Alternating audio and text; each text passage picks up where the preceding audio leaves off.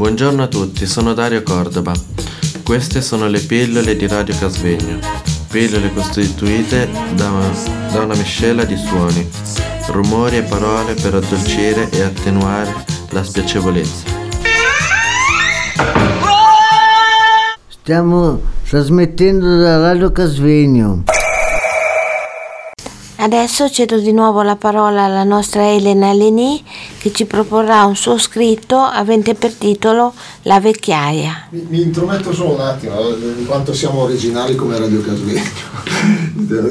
Stavo pensando eh, che passiamo dal conflitto arabo-israeliano al racconto di una Citroen in due cavalli, è, è bellissimo, cioè, trovo che siamo eh, profondi e allo stesso tempo leggeri nel, nel portare notizie, informazioni. Sì, forse la vecchiaia andava abbinata allo scritto di Davide. Non è tanto l'abbinamento in sé che non è così importante, ma è, pensavo proprio al fatto che di... spaziamo. Sì, che veramente spaziamo. Indubbiamente spaziamo, gradi. spaziamo, spaziamo. Spazzoliamo, pascoliamo, come si dice. Va bene. Allora scusate questa interruzione, lascio la parola a Elena Leni che ci parla, ci, ci legge un suo scritto, giusto? La vecchiaia. Buongiorno, sono Elena Leni. Ora vi racconto un mio piccolo scritto sulla vecchiaia.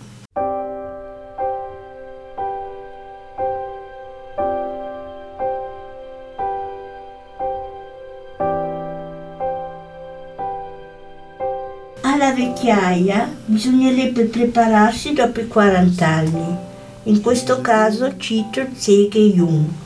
La vecchiaia non deve presentarsi come sorpresa, costituisce l'ultima volta il tempo dei bilanci. La senilità rappresenta una specie di vendemmia, cioè tutto il bene fatto nella vita. Si vive anche di ricordi e purtroppo in tanti casi è motivo di solitudine e indizio di povertà. Gli anziani di solito sono anche saggi, ma devono fare il conto con gli acciacchi e le diverse malattie. Le persone anziane meritano il massimo rispetto. Non sempre con loro c'è un approccio facile, dipende anche dalla loro personalità, il loro vissuto e dal loro carattere. Come possiamo infondere speranza e coraggio alle persone aborrente quando sento e leggo sui giornali di anziani picchiati, rabbrividisco. Grazie Elena, è molto toccante questo brano e ci invita a riflettere. Colors of the rainbow, so pretty in the sky, but also on the faces.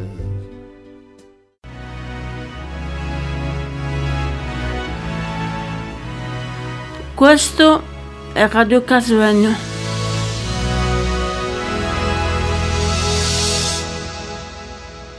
Ora Luciano ci racconterà una parte, uno spaccato di vita avente per oggetto la sua infanzia. Prego Luciano. Buongiorno a voi tutti, sono Luciano. Eh, racconto un po' della mia vita di infanzia passata con i miei amici a Airolo, Rosetto, Istituto. È stato bello, avevo tanti amici eh, maschietti, femminucce giocavamo nascondino, un pallone, così andavamo a sciare sulla pista di aerolo. E dopo mia madre veniva a trovarmi ogni 15 giorni, andavamo a mangiare fuori dalla stazione. E dopo ho fatto due anni a Luesciano che si è San Pietro dalle suore i preti, mi sono trovato anche di bene con i miei amici e le mie amiche, si mangiava bene, ci trattavano bene le suore, ci facevano mangiare affettato domenica sera, affettato misto, caffè latte. Chi era il tuo migliore amico? La mia migliore amica che si scendeva da treno stazione di Ramon Calimpino mi salutava sempre dal finestrino giù il finestrino mi diceva ciao Luciano ci vediamo domenica sera sul treno a Ramone Calimpino ma chi era? Si chiamava, si chiamava Angela una bambina della mia età la mia amichetta anche amici uomini? anche ragazzi, bambini, bambini della mia età, amici, tanti amici, amiche io. Ce ne ricordi uno? Tomasina, Tomasina si vergognava quando tirava i pantaloni, le mutande, faceva coprire la suora davanti alla suora perché non aveva vergogna di mostrarsi nudo. Ma dopo lo punivano anche. No, tenevo la parte ancora perché diceva che non era obbligato a farsi vedere da tutti nudo. Dopo però quando facevamo la doccia tutti insieme, eravamo tutti uguali, eravamo bambini della- di 9-10 anni, completamente nudi, non ci faceva niente, eravamo abituati, siamo sempre stati bene, siamo mai toccati le parti intime così.